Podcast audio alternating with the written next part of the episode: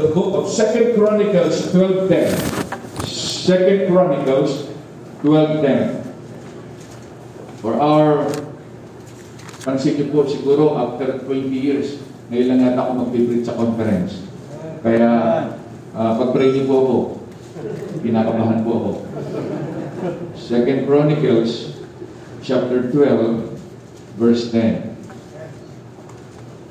Second Chronicles chapter 12 and verse number 10.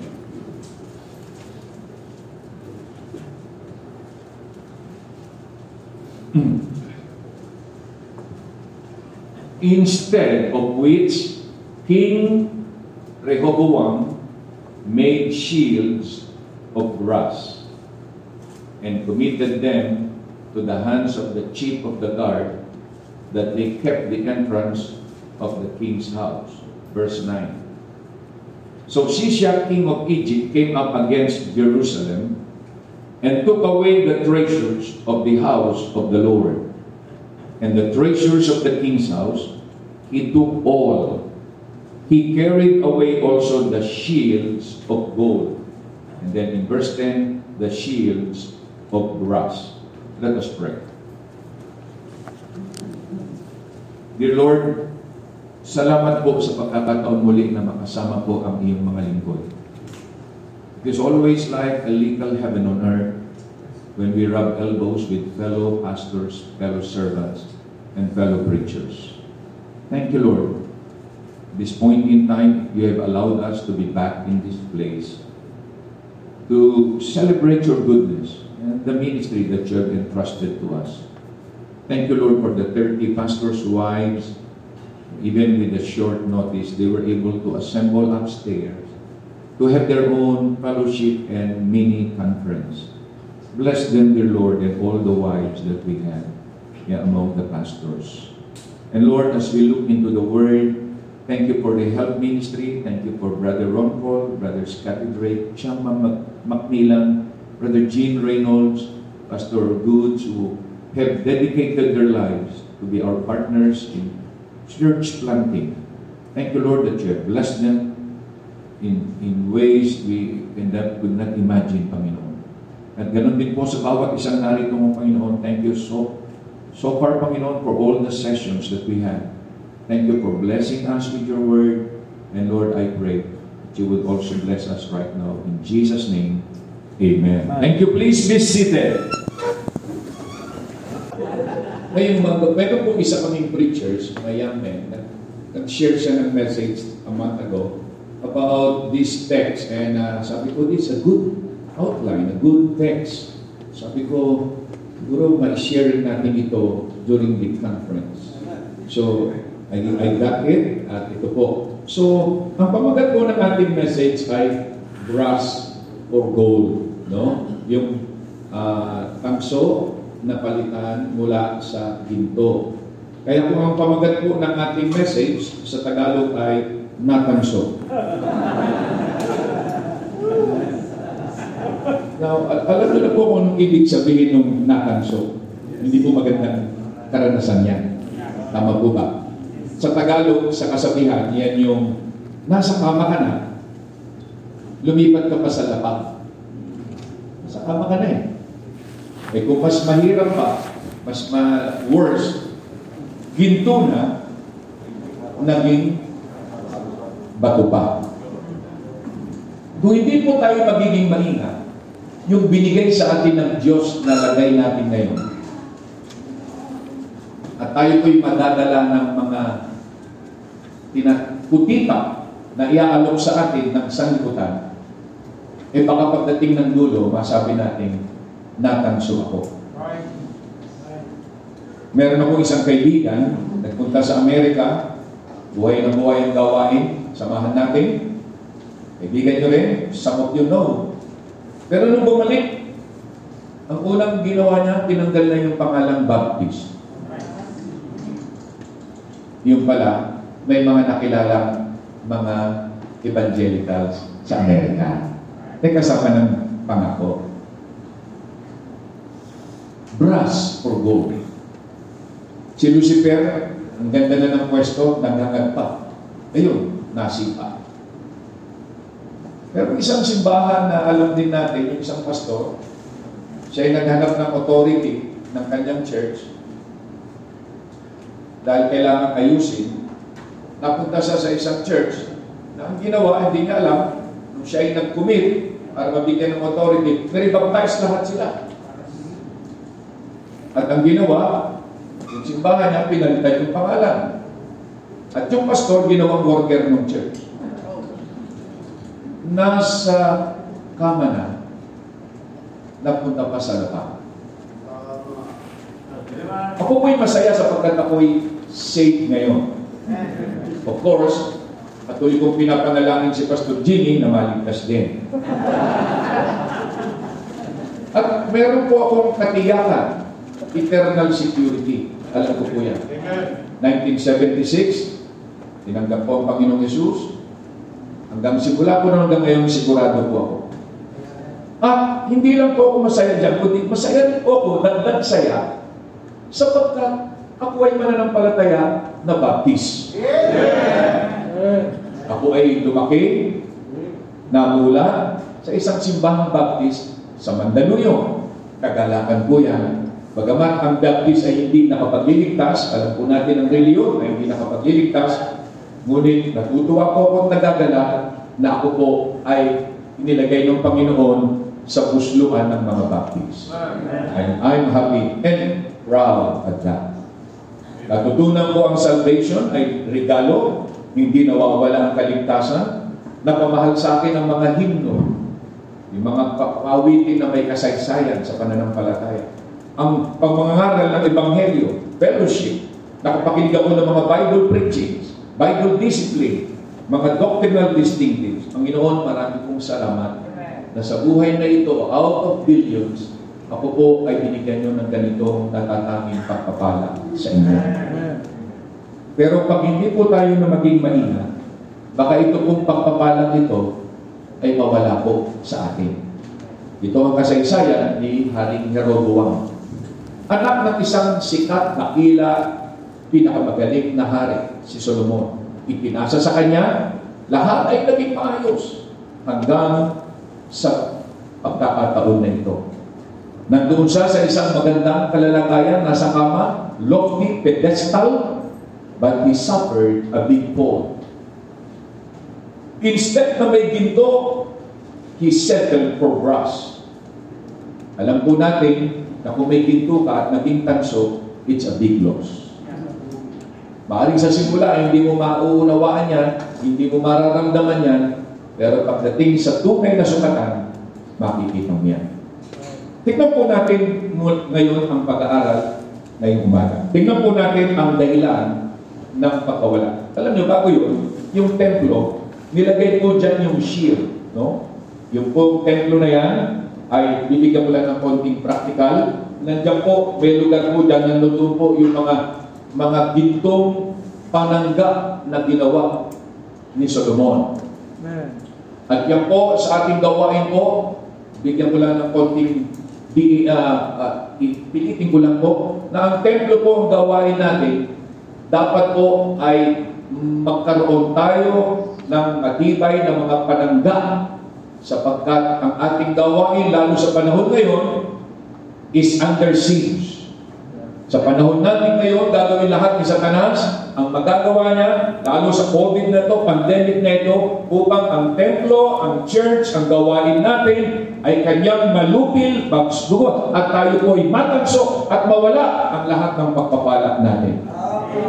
Kaya po, yan po ating dapat tignan. Una, ano ang dahilan kung bakit po nawala, nagkaroon ng pagkatanso nawala yung ganda ng ginto at naging tanso. Una, sa verse number 1, And it came to pass when Rehoboam had established the kingdom and had strengthened himself, hmm, minsan ang pagpapala ay hindi pagpapala.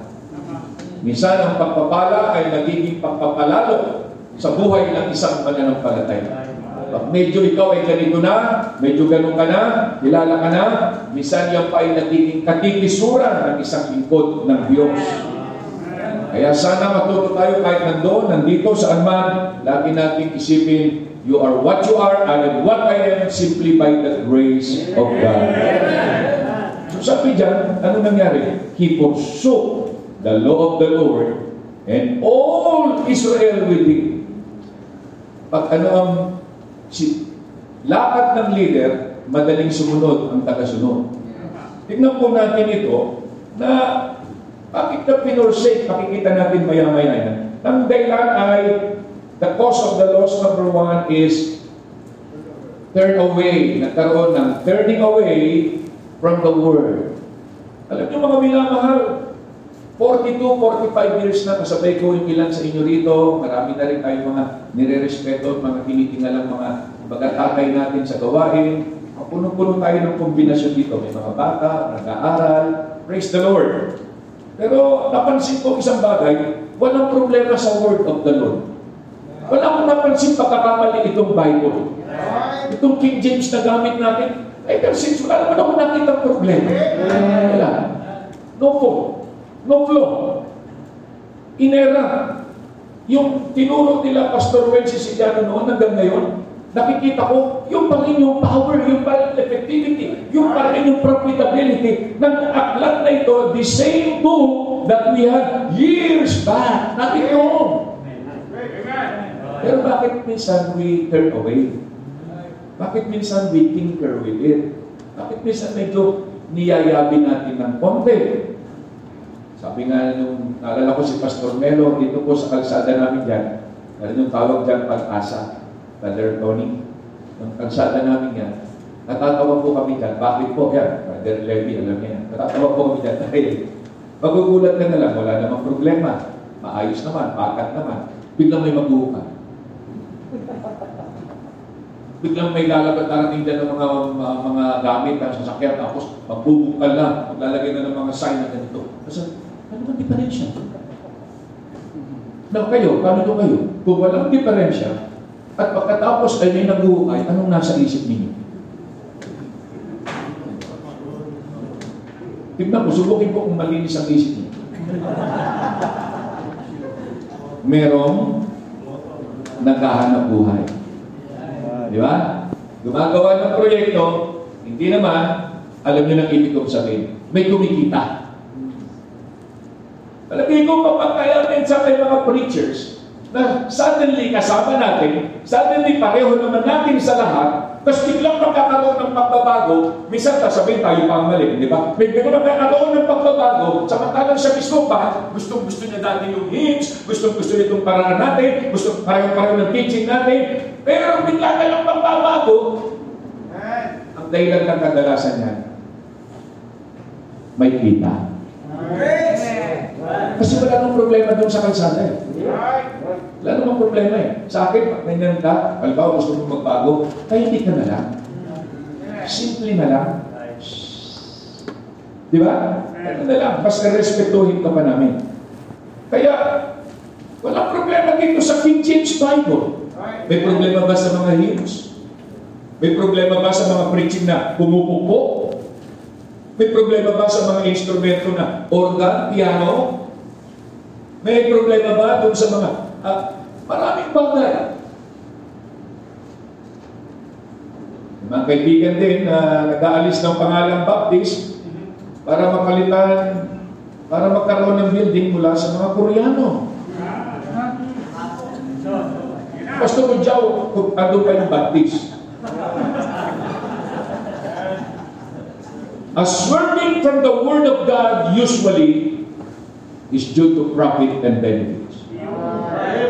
Para din yung sinabi ng isang counselor sa Amerika na kausap ko doon sa divorce nila. Sabi ko, Pastor, bakit pa may divorce dito sa Amerika? Parang ang divorce parang Manila, Pastor John. Kaliwat kanan. Sagot niya sa akin, ako, marami mga proses-proseso yan po, ano, pero alam mo, Pastor, isa lang ang dahilan yan, nakakita na ng iba. Yun lang yun may mas sexy ng nakita. Kunyari, may mga psychological incapacity sa annulment ko. Hindi, katotoo niyan, meron nang nakita ng iba. Na tingin niya ay mas sexy. Pangalawa, pag tayo po ay turn away na dyan, verse 2, take over by the world will come. And it came to pass that in the fifth year of King Rehoboam, Shishak king of Egypt, Egypt is a picture of the world, came up against Jerusalem because they had transgressed against the Lord. Hindi mo namamalayan, there will be takeover of the world. Imbis ng church mag-influence ng world, we bring the world into the church. We try to secularize the sacredness of the church. Kasi, sabi nila, eh, ang papadami ng tao. Tinawag tayo ng Panginoon, hindi naman nakasama sa kontrata na padamihan ng tao. Pagandahan ng sasakyan. Nakalimutan ko na. Nakalimutan ko yung pangako ko sa inyo sa Baguio na isa sa mga conference, ipakikita ko sa inyo yung, yung listahan ng tinatawag na keeping up with the job kung saan yung mga pastor nagpapataasan ng ihik. Alam niyo, maganda rin yun kasi marami pa ako naidagdag ngayon. Siguro meron ng mga 24. 24 po. 24 na. Kung saan nagsusukatan ng mga pastor kung sino ang siya. Kaya, siguraduhin yung buhay kayo. Next year, balik kayo. Pastor Knight, paalala mo sa akin, at yun ang isa sa mga picture ko. At hindi niyo makakalimutan yan. Kasaysayan yan. Kasaysayan yan. So makita natin, ay maganda rin yung matanda na kasi kasaysayan eh, di ba? Nakita mo eh. Nakita mo yung mga yung political life sa Pilipinas, ano yung mga nangyari. Maganda rin po yun. Pangalawa po, there will be takeover by the world. Then in the long run, worldliness will gain the upper hand. Alam nyo, pag tinikman nyo yung, ano lang yan eh, parang tikim-tikim lang yan eh, di ba? Lasa lang yan eh. Doon sa Jensa niya, pila Pastor Papi, di ba? Yung mga dati, yung mga bata doon, mahilig lang sa isda, gulay, alam yun? Kasi, ano eh, hindi pa sila develop eh. Pero nung sumikat yung Jensa, nagdatingan na yung mga fast food, datingan na yung mga kainan, yung mga bata, syempre, open, idadali ng mga magulang doon. Di ba? Dadalhin doon. Ngayon, ang kilala na lang nila, French fries. Doon, chicken joy. Ayaw na ng gulay, ayaw na ng isda. Nabago yung taste buds. Pag sinimulan yung patikim-tikim tayo sa labas ng ating bakuran, masasarapan ka dyan, yes.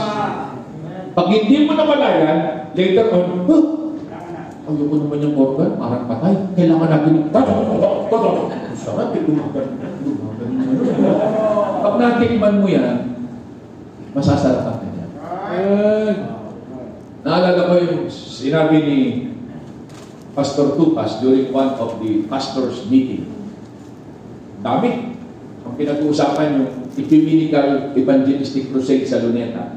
Dahil yung mga iba, na mga kasamahan natin, gusto nilang sumama doon at pinagtatanggol nila. Hindi ko makakalimutan ang salita ni Pastor Tupas sa langit na. Sabi niya, Gentlemen, once we cross the line, once we cross the line, I'll tell you, napakahirap ng bumalik. Nakita ko po yung katotohanan niya. You try, magnatikman mo yung sikat ka na, picture-picture, ang ganito, may nare-recognize ka, eh, alam naman ng Baptist, magagaling yan ang preacher. Tapos pag nag-preach ay, may, may pa-amen ng amen. Wow, feeling mo, ang, ang, ako, iba ang hangin na tinatawag na bagay niya. Bakit na pa? Itong Jensen, alam ko, dan si Pacquiao. Tumatakbong presidente ito eh. Kaya ito, isang mabigat na issue ngayon, na-interview ito si Pacquiao eh. Isang mabigat na issue ngayon, itong COVID-COVID. Ano ba ang posisyon nyo dyan, uh, Senador Pacquiao, sa bagay nitong mga vaccine, vaccine sabi niya? Alam nyo, maliit pa akong bata, pinangarap ko na yan mag-vaccine. At uh, talagang pinagsumikap akong mag-boxing talaga. Ganon. Totoo nga, kailan lang natalo ako sa boxing. Ganon. Kailan? Mga minamahal. Pag ikaw ay unti-unting nakipagtiko sa mga ecumenical, sa labas kung sa ating Baptist heritage, Baptist distinctive doctrine, Baptist practices, masasarapan ka niya. It will change your taste bud. The glamour of the crowd, the elegance, people-oriented singing, ah, yung mga preaching na simple lang, pati pananamit mo magbabago, yung Bible mo magbabago, all around na maganda na yan. And marirecognize ka. Pasabi pa sa'yo, ito, ito po itong baptist na ito, matino ito. Siya lang ang baptist na sumasama sa atin.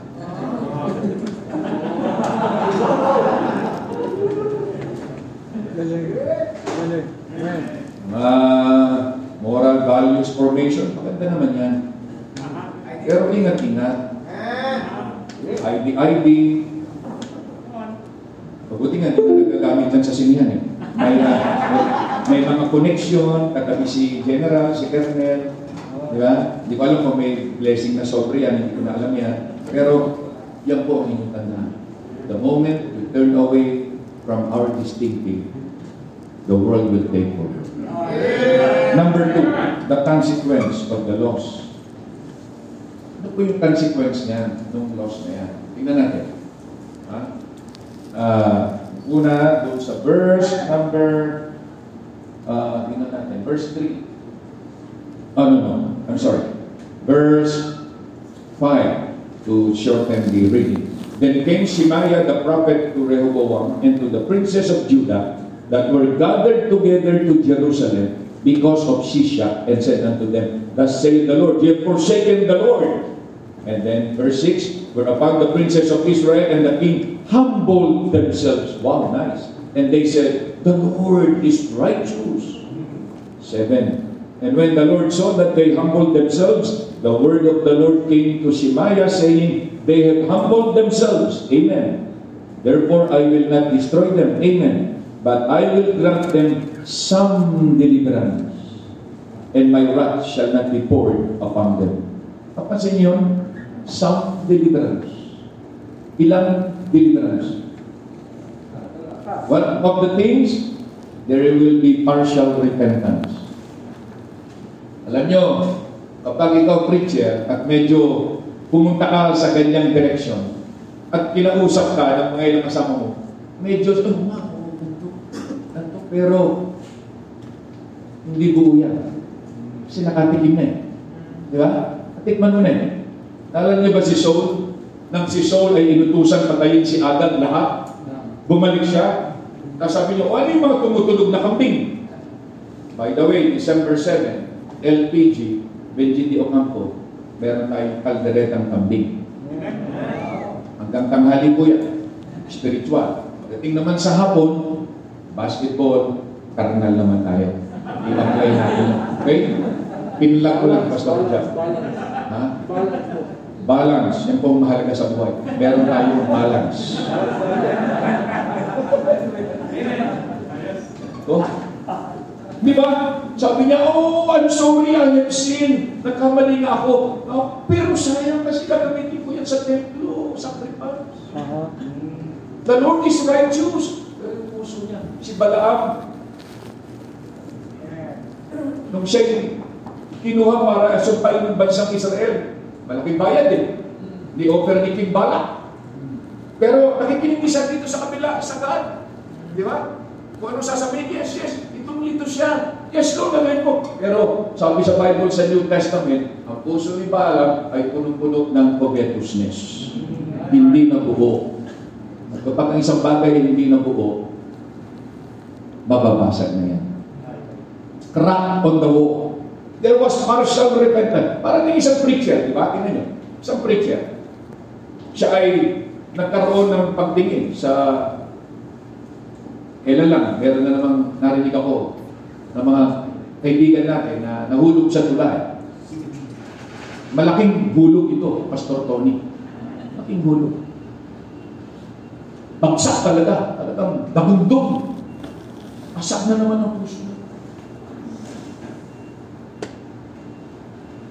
Pero pag nagsimula kang ma-involve sa isang uh, young people o isang member, asawa na sa abroad, lagi mong binibisita. Nagkakaroon ka ngayon ng konting mga nagaganap na hindi maganda. Hanggang makausapin ka ng isang preacher, Brad, nakita kita kasama mo si ano ah. Oo eh, sorry. Sorry ka. Oh, sorry. Nahirapan ka gumawa ng sermon. Nahirapan ka mag-preach kasi nakatingin sa iyo. Ano eh, binibigay niya. Nahirapan ka. Pero, pag nag-iisa ka na naman, maglalaro na naman,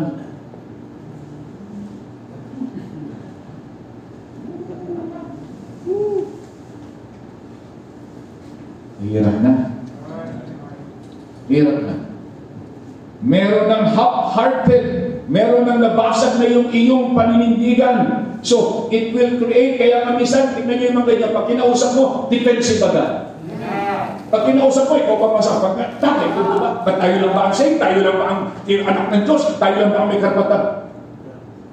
And they begin to dispel the boundaries of what is what allowed sa ating pong samahan at paninindigan. Meron akong pakiusap. Pagka meron dumating kayo sa ganyan, halimbawa lang, preventative ito, advance lang. No? Kasi hirap na yan eh. Schizophrenic na yan, hirap na yan. Diba? Hindi ko na pag-uusapan yung area ng merit. Huwag na yung merit, yung merito ng usapan na. Oo, okay ba itong contemporary music? Okay ba itong drums? Okay ba itong sumasama sa ganito? Okay, huwag na, huwag na. Kasi hahaba lang tayo dyan. Huwag na yung merito. No? Iwanan ko yung merito. Okay. Punta na lang tayo sa issue ng decency. Delikadesa. Pag ikaw ay preacher na, ngayon, Baptist preacher kayo lahat, di ba? Tapos, sumasama ka na sa mga iba-ibang denomination, meron kayong mga meeting sa sa kampanya ni Pacquiao, meron kayong meeting sa mga values formation, mga corpus, tapos pupunta ka sa church nila. Minsan yung church mo pang pinagagamit mo sa meeting, nag-preach yung Pentecostal. Pakiusap ko lang, kung sakali lang dumating, decency. No? Alam mo naman yung position natin, di ba? Alam mo naman kung saan tayo. Eh di kung yan talaga ang gusto mo, eh alam mo, pinakamagandang gawin mo lang, simple lang. Simple lang. Mag-resign ka dyan sa church mo.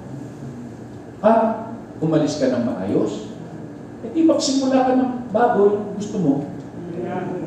Gusto mo nung may sayaw, ito ka. Gusto mo NIV, di mag-NIV ka. Kang gumawa ng gulo doon sa church kasi hindi naman sa iyo yan eh. Lalo kung salo ka lang. Di ba? At kahit na sinimulan mo yan, ako naman ang pioneer ah. Oo. Pero, sino tumulong sa iyo? Ito mga Baptist. Sino yung mga nagpayo sa iyo? Sino nag-train sa iyo? Yung puro mga Baptist? Di ba sabi ng Bible, remove na?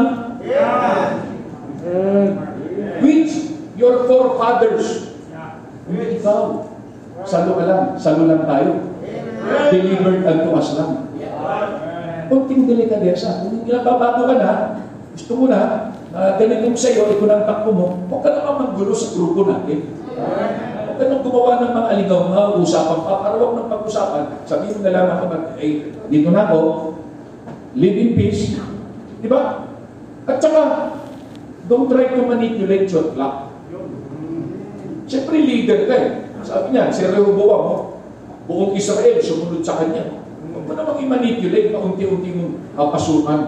Mo, ganyan ang bagan to. Ganito, dapat magbukas tayo ng pamamaraan kasi pamamaraan. Ano gano'n? Di ba? Para unti-unti mong madala yung church mo na mag-iba ang isip at maalis yung Baptist distinctive. Yan. Yung ating heritage.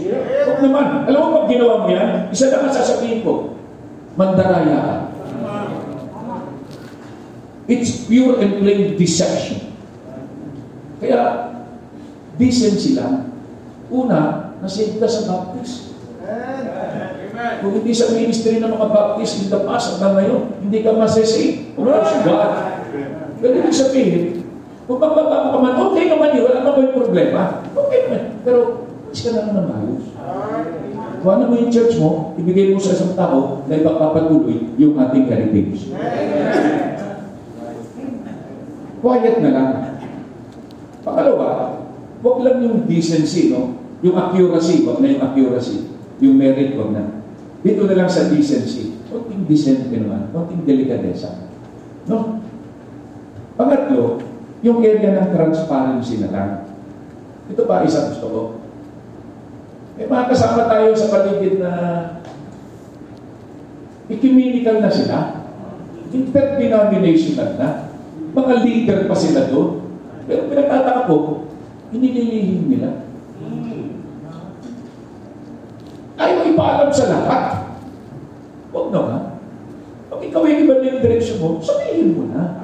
Tumayo ka rito, Pastor Tan, pwede ka akong makuha ng microphone. Mga kapatid, sorry po, palagay ko itong tama, dito na po ako. Hangaan pa kita eh. Kesa yung itinatago mo. Dinadaya mo yung kapwa preachers mo eh. Bigyan mo ako ng opportunity and the freedom to fellowship with you as a church dahil alam ko kung ano identity mo.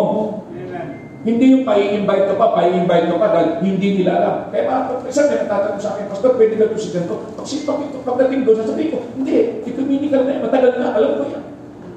Ah, ganun po ba? Hindi namin alam eh. Kasi nga, hindi nila lang sinasabi. Gusto nila ng best of both worlds. Pamangka sa dalawang dito. Ha? Kubra na dito, kubra pa dito. Kubra na yan, hindi na kubra yan. Para ang kubra. Transparency, ba't ayaw pa alam?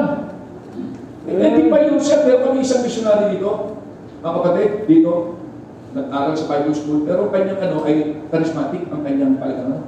Nung siya nagsimula na, lalo nila Brother Noel Sosia, alam mo, nung isa-set out na namin siya, ready, sumulat ba naman?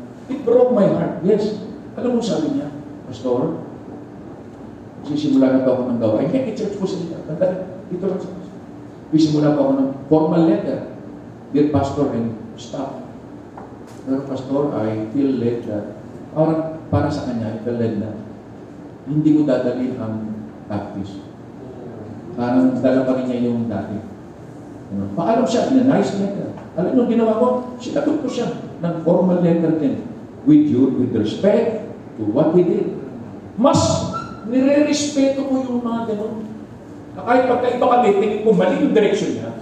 Pero lalaki siya. Right. Amen. Ano siya, ito ko. Hindi yung doble cara, cara cruz. Kung sino kaharap, ganun din. Pero pag ano, nakatalikod, may ibang mga kaharap. Tumukulo ang dugo ko dyan. I'm just a simple person. Alam niyo naman, kilala niyo naman ako. Simplicity. Transparency. Kung yan ka, saka na. Di, di, dito nga eh, nagkaroon dito ng pastor's meeting. Diyan pa yung pulpit namin. Amin. Amin. Pinag-uusapan din yan, yung ka- kasunod niya ng ano eh. Kaya nagkaroon yung kay Tupas, option nito doon sa luneta niya.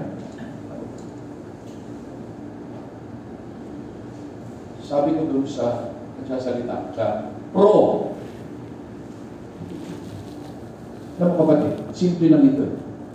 Para huwag na tayo mag-usap dito, mag-fellowship na lang tayo, kumain tayo dito. Ang katapat lang ng isang latang pintura. Yung pintura. So, Brad, bukas, bumili ka ng pintura.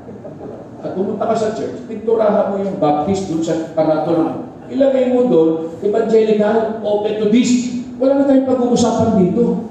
Ang masama, baptist pa rin na sa sign mo, pero ang galaw mo, hindi ka na baptist. Galit. Kaya nga, nag-set din siya ng kanyang meeting. O yan, kung maging lalaki ka, para naman ako, Diba, ikaw, friend, alam, ito ka. Para alam ko kung mag-fellowship ako sa iyo. Di ba?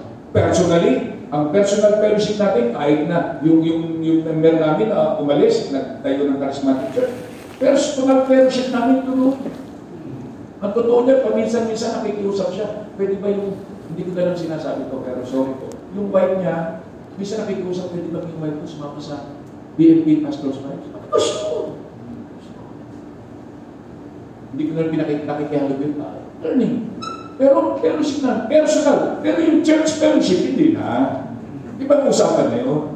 Yung, yung, inter, yung fellowship na ganito ng grupo, hindi na. Church fellowship, hindi na. Personal, yes pa rin. Bigyan mo naman kami ng freedom na mag-decide kung ano ka and how we will connect with you. Hindi ko tinadaya mo kami. Eh, pa, pa, una lang po ito. Ba't ko sinasabi ito? Nangyayari po ito. Patagal na. Hindi lang tayo matalas minsan. At minsan, kahit alam natin, meron mang isa eh. Meron mang isa. Nag- Nung meeting na yun, Hindi, nasa ka na? Nandito na ako sa ano. Ilisan mo, nag-uusap na eh. Ikaw lang naman ang, ikaw lang naman ang medyo, ano eh, makapalang mukha, magsalita eh, para po na. Sabi ko, sige, dyan na ako. Ganda. Alaman ko, siya yung person, siya yung nag-iikot sa buong Pilipinas, dala-dala yung evangelical crusade ng mga materials. Eh kasi, sa quarter niya yun eh. Yun ang tumulong sa building niya. Pakiusap ko sa inyo. Kung ang sending pastor mo, o mother church mo, malaking utang na loob natin, pero kapag ibang direksyon ang pupuntahan niya mula sa ating lugar ng paninindigan natin, huwag ka naman mag-yes, yes, yes. Manindigan ka. Sabihin mo sa kanya, Pastor, sorry, hindi po yan ang paninindigan, hindi po yan yung dating tinuro nyo sa akin, nag-iba na kayo, hindi po ako. Kahit na may utang na loob ka, Diyos ang biyaya niya yan, ginamit siya ng Diyos.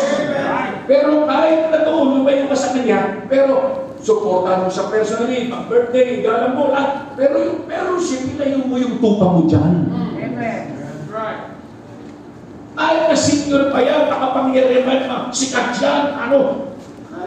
Huwag mawawala ka ng pangulong sa motor. Kahit na the Lord will provide somewhere else.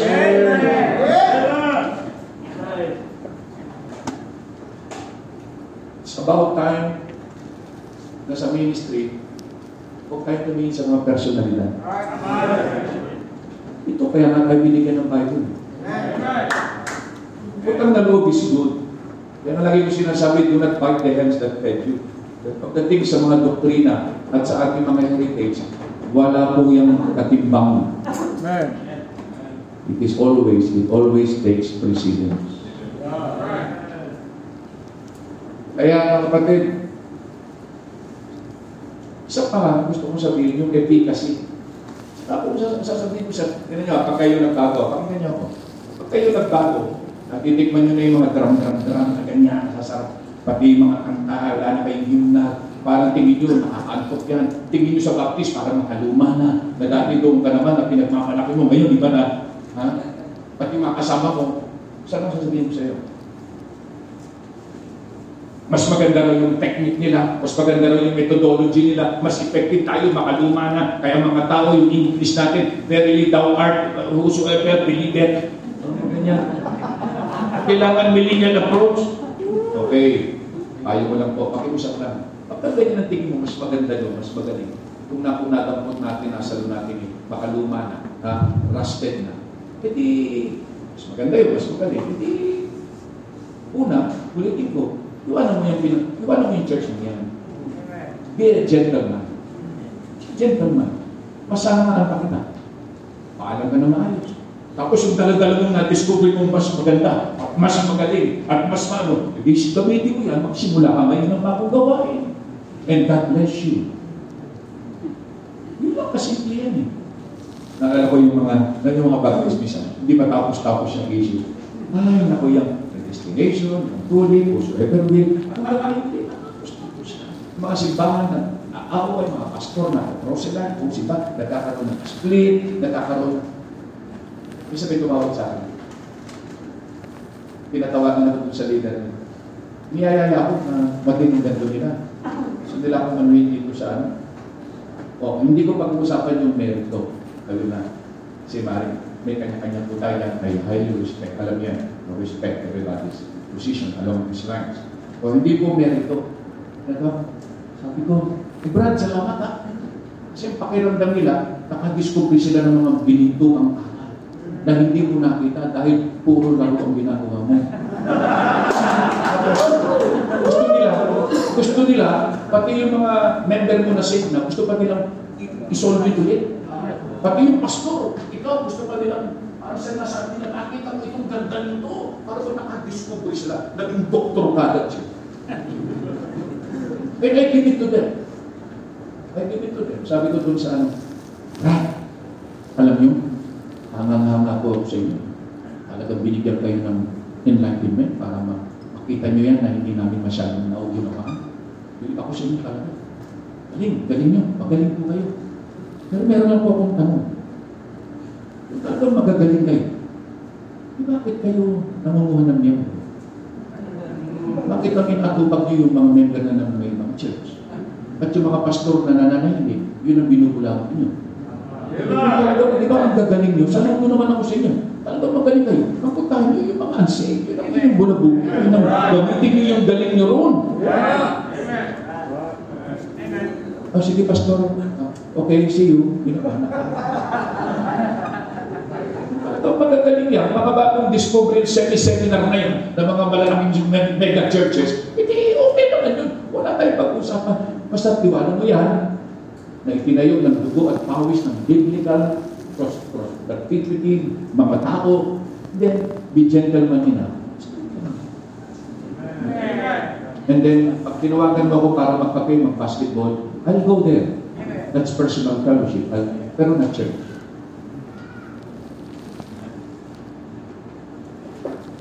Kasi, pag ginawa ko yun, meron ang isang nakausap.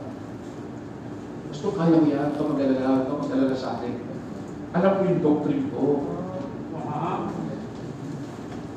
Oo, tama ka. Eh, paano pag namatay ka? Palagi ko, mamamatay ka rin. Ano ka, na-disable ka. Alam mo, ginawa mo? Dati lang, gumawa ka ng tulay para tumawid. Katulad ni Lot, kasama niya si Abraham, okay. Nung nawala si Abraham, ano na, windang-windang na siya. Nakita niya ang ganda ng Sodom at Gomorrah. Kapag yan ay nakita sa inyo, nakita kayo, nakikisama, gano'n, gano'n, iba yung mga pamamaraan yun, hindi na Baptist way, at alam nila yan. Tapos nawala ka, o, sila mismo later on. Patawid sila. Ganun. Don't create bridges para yung mga tao natin ay tumawid kung saan saan. Kahit nasa sulok ka lang, hindi ka kilala dyan, ayos lang yan. Stay there. Because our God is faithful and true. Next, nagkaroon ng pernicious robbery. Anong nangyari dito? Sa letter, sa verse number, nawala yung gold. Verse 9. So Shishak, king of Egypt, came up against them. The treasure of the king's house, kinuha niya, carried away also the shields of gold. Sige na po ito. Ilang minuto na lang. Ninakaw ko, kinuha ko. Alam nyo, nawawala po sa akin yung mga gold natin sa buhay. Nasa ginto na po. Kasi huwag kayong madala sa magagandang sasakyan. Hindi yan ang ating ministry. Kung sino-sino yung, minsan may mga preachers ako, hindi naman ano po. Alam niyo naman yung salita ko, hindi naman ako ano eh, di ba? Kailangan niyo, Amen. yung mga, minsan sa Facebook, yung mga preachers, nakakikit kay General. Para bang nakiusap General, so, para bang tuwan-tuwan ng dikit kay General. Eh, anak ng Diablo yun eh. Tapos ipopost na sa ano, sa ano, I am with General Mike Pangos. Ang feeling nga, tumaas ang kanyang balita. Dapat ang matuwa, yung general, nakatabi niya yung anak ng Diyos. Dapat siya ang sabi, Pastor, pwede ba magpakuha ka tayo? Ganun. Siksik yung sarili. Correct. Di ba? Pabira naman. Papunta ng Pierre, pupunta ka ng langit, ikaw yung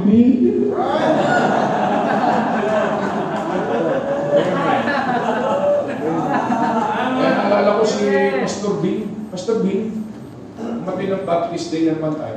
Doon, may Baptist Day na malaking lugar. Tapos punta ka pagkatapos ng ano, takbo agad si ano, si ano, sa tabi ni Bongo. Bigyan agad siya doon, kami ng buwan. Tapos kinabukasan, lagay na ron, Bingo meets Bongo. Ginawagan ko agad. Eh, yung kasi tatay ko yun eh.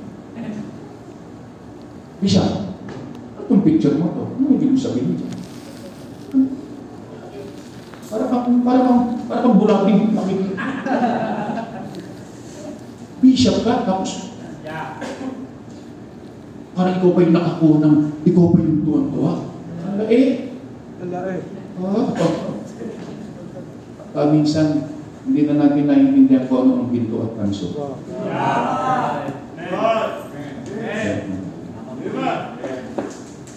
Tandaan niyo po ito, wala yan sa dami ng tao. Diba? Sasakyan, ganda, saan nakatira. Simple lang ang ministry. True to the word and be faithful to your service. Integrity. That's all. Nawala ang shield. Ano po ang gamit ng shield? Defense. Defense ako. Marami pong parang si Taras. The last, tapusin ko na po. Preach. Preach ka tayo niya. Alam mo yung nagsabi ng preach na yun? Hipokrito po yun. Bakit? Kasi pagkainan na, nasasabihin mo sa akin, preach, ikaw naniniwala dyan. Hipokrito! Kidding, kidding, biro lang. Tapos yung ano ito, the compromise of the laws. Ano pong nangyari dito? Compromise na. Balikan ko na po. Ano pong nangyari? Compromise na po. Number one, ano pong nangyari sa verse 11? Verse 10. Instead of which, King Rehoboam, nawala na yung mga ginto, di ba? Yung shield of gold. Made shield of brass. Wala. O di ba, lima wala yung ginto? Palitan natin ng tanso. Yun. Undervalued substitute. Pwede na yung tanso, pwede na yan. Don't. Hindi nila nalalaman ng implication sa ngayon para yung mga bata ngayon tuwa sa mga fast food. Pagtanda na yan, kung sakit ang aabutin niya. Pero tuwa ngayon, hindi na nakikita. Nagkaroon ng undervalued substitute. Number two and last, underlying shortcoming. Ito talaga ang problema. Okay, by the way, tignan niyo po yung verse number number 13. So King Rehoboam strengthened himself in Jerusalem, and down the road, out of all the tribes, and put his name there. Tingnan. And his mother's name was Neema, an Ammonite.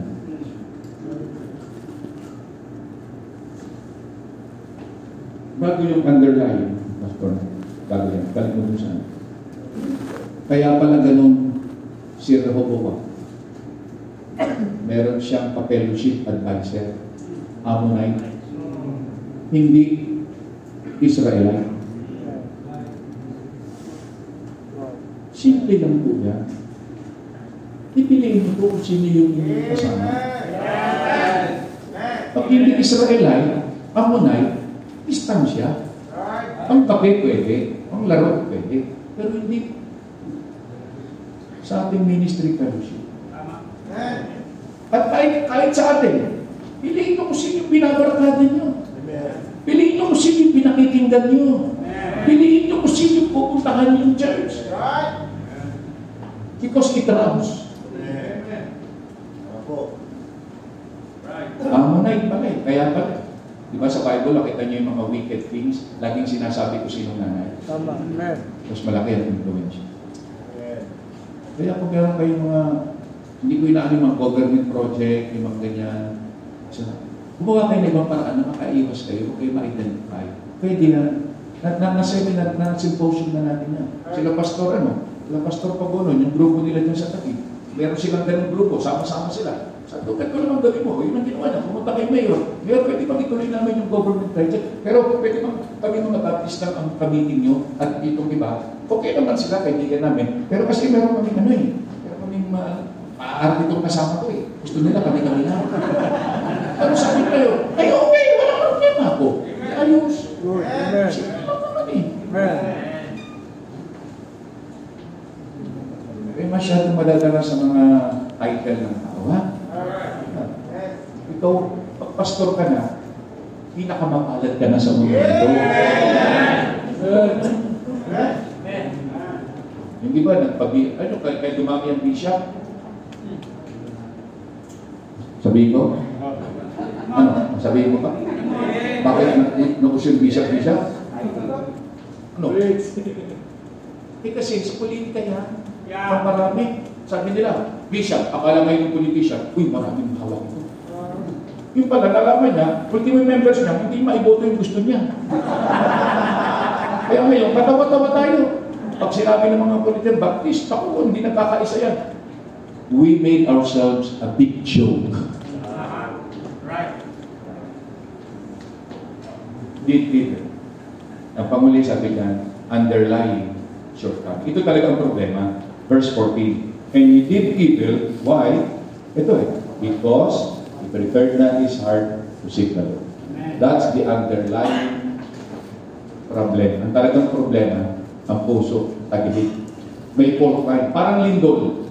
Kung nasaan yung fault line, doon ang yanig at distraction. Underlying. Sabi, COVID.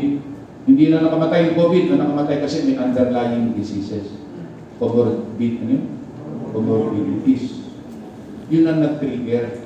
Kaya yung mga alok-alok na yan, alok-alok na yan, ang prominence, sinat ka, ganito, ganito, yun lang yung magti-trigger. Pero ang puso mo talaga kasi, walang conviction, bibigay ka.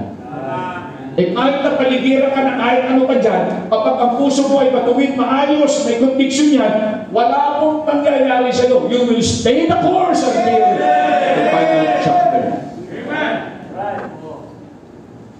Daniel 1.8, purpose in his heart. Yun eh. Bago pa pumasok sa Babylon, sinabi niya, hindi ako kakain naman na mangyari. Patayin man. Tapon man sa apoy, conviction. Yan po ang kailangan natin. We need to engineer conviction based on biblical principles. Kaya yung member natin, pag yung mga members natin walang conviction na ang linggo ay linggo araw ng Diyos, ay wala. Sa araw ang absent din yan pag dumating yung mga opportunities at mga pressures. Kailangan magkaroon tayo ng mga members sa sabihin, ang linggo ay araw ng Panginoon. Ano man ang nangyari, ano man ang dumating, nandyan ako sa church. Yan ang kailangan natin. Ay bibigay kami sa ikapo. Yan ang kailangan natin. Pandemic or no pandemic, this is the Lord's portion. I will give it.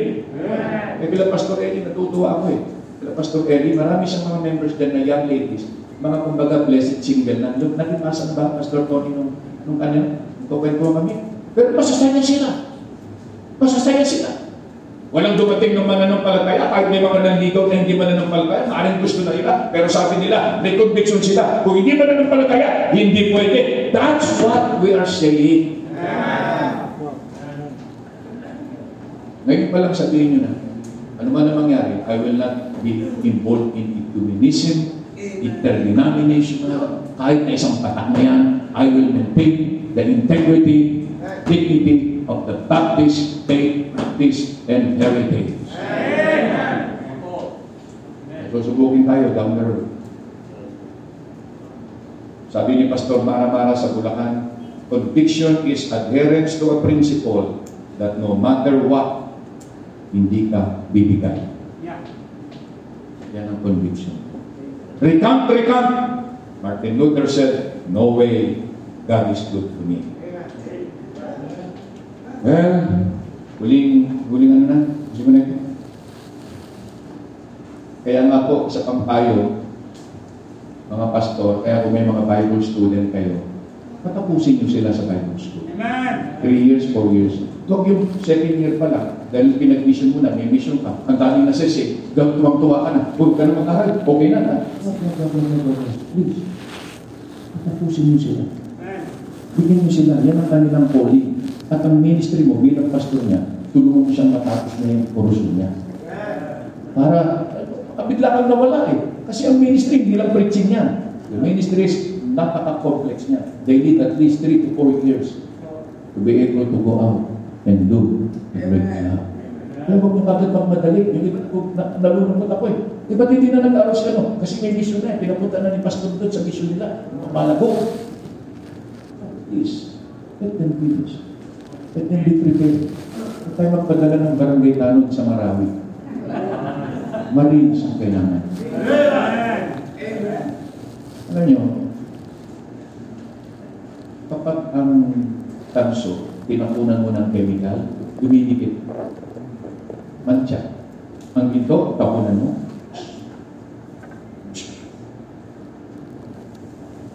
Kapag tayo ay tanso na, ang puso natin ay hindi ready.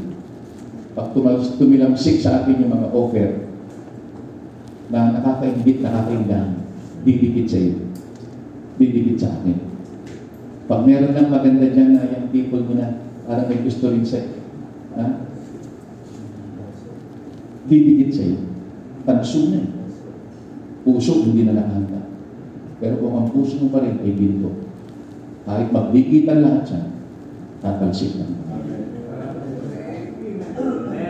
Sabi ni Jude, diligence. I give diligence. Due diligence. Kaya tayo aral, bantay, amoy, defense, contend. That's our job. Shield for defense. And then, delivery. Lahat ng tinatangkilik natin ngayon, diniliver lang po sa atin, sa ating pintuan. Manatili po sana maayos din yan, malinis, tumpak, tuwid, sapagkat i-deliver din natin yan sa susunod na generasyon. Pagpalain niyo, Panginoon, yung araw na ito. Salamat sa bawat isa. Salamat sa mga kapatiran. Salamat po sa inyong gabay. Pagpalain niyo rin po ang aming panangalian. Ito po ay magkaroon ng kalakasan sa aming katawan. At kayo po, Panginoon, ang may taas at malaga. Sa pangalan ni Jesus. Amen. Thank you.